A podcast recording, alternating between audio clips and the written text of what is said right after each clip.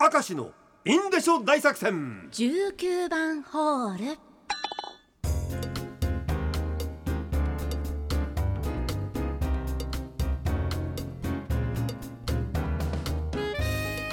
さあ今回も頑張っていってみましょう、はい。インデショ大作戦19番ホール。ラジオネームもみじローレル東北のある町に住んでいた頃ドライブ途中に寄った西横っぺ村の道の駅、はい。西横っぺカム花に夢カムのローラー滑り台は楽しかったですね。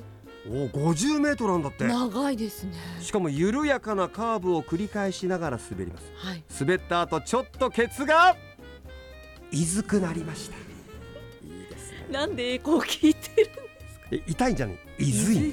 ここだよ。いずいのがいいですよ道民感情いいですねいいですねずいってね、うんでもケツはいずいんですが風を感じながらの滑りは最高でしたうん風を風を風じゃないよ風を感じて It's so easy 走り出せよ浜田翔。ああそう。あ知らなかったです。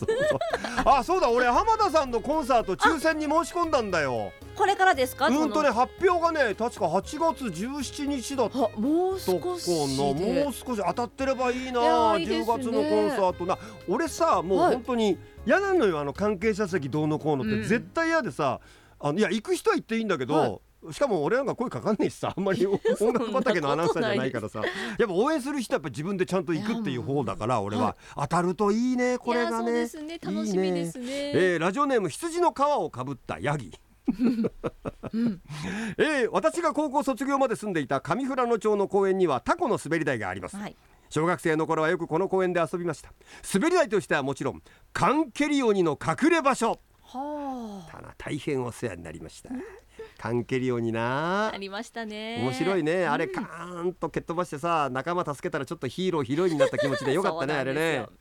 えーそれから元カノ元彼からもらったものなどをどうしているかあという。はい。えーこれドームでやった時ってねいろいろイレギュラーでやりましたからちょっと面白いのまだ残っております、はい。こうできます。黒いアヒルパパ京都府。高校時代彼女と交換日記をしていました、うん。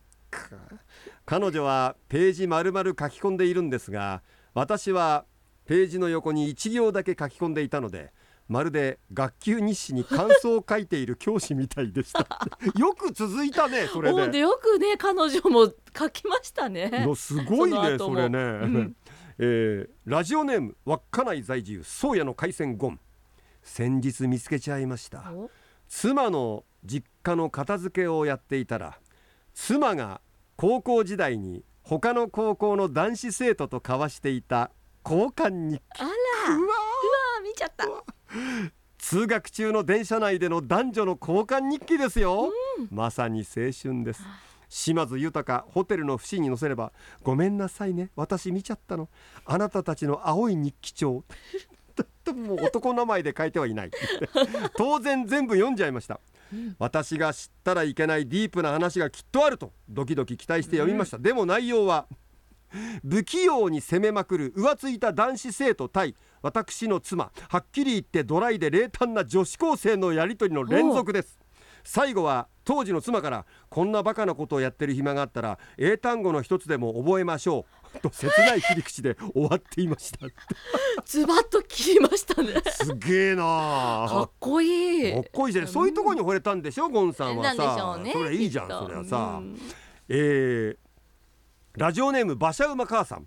これすごいね。私は数年前江丹別のキャンプ場の焚き火台で。はい。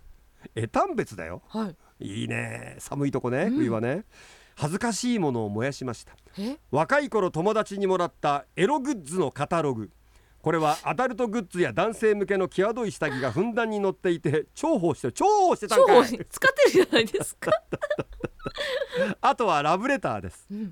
ケニアのボーイフレンドからもらったラブレターケニアにいらっしゃったんですね。文通してたんじゃない？もしかしてああの馬車馬母さんはケニアにいたのかな？多分日本にいたんじゃない？いてケニアの方と。ナイロビスワヒリ語？え？いや英語だよきっとなケニア。はもう大丈夫だな。でアメリカのボーイフレンドからもらったラブレター。あすごい最人気。適な私のささやかな青春でした。もったいなかったけどさようならしました。江丹別のキャンプ場の焚き火台。子供たちも大きくなってきたからそろそろ処分しなきゃと思って良いきっかけだったので燃え盛る火の中に投げ入れました今はメールや LINE が当たり前の時代だけどまた誰かラブレターくれないか欲しいんかい。海外から。待って江丹別のキャンプ場でお焚き上げってシュールだねこれね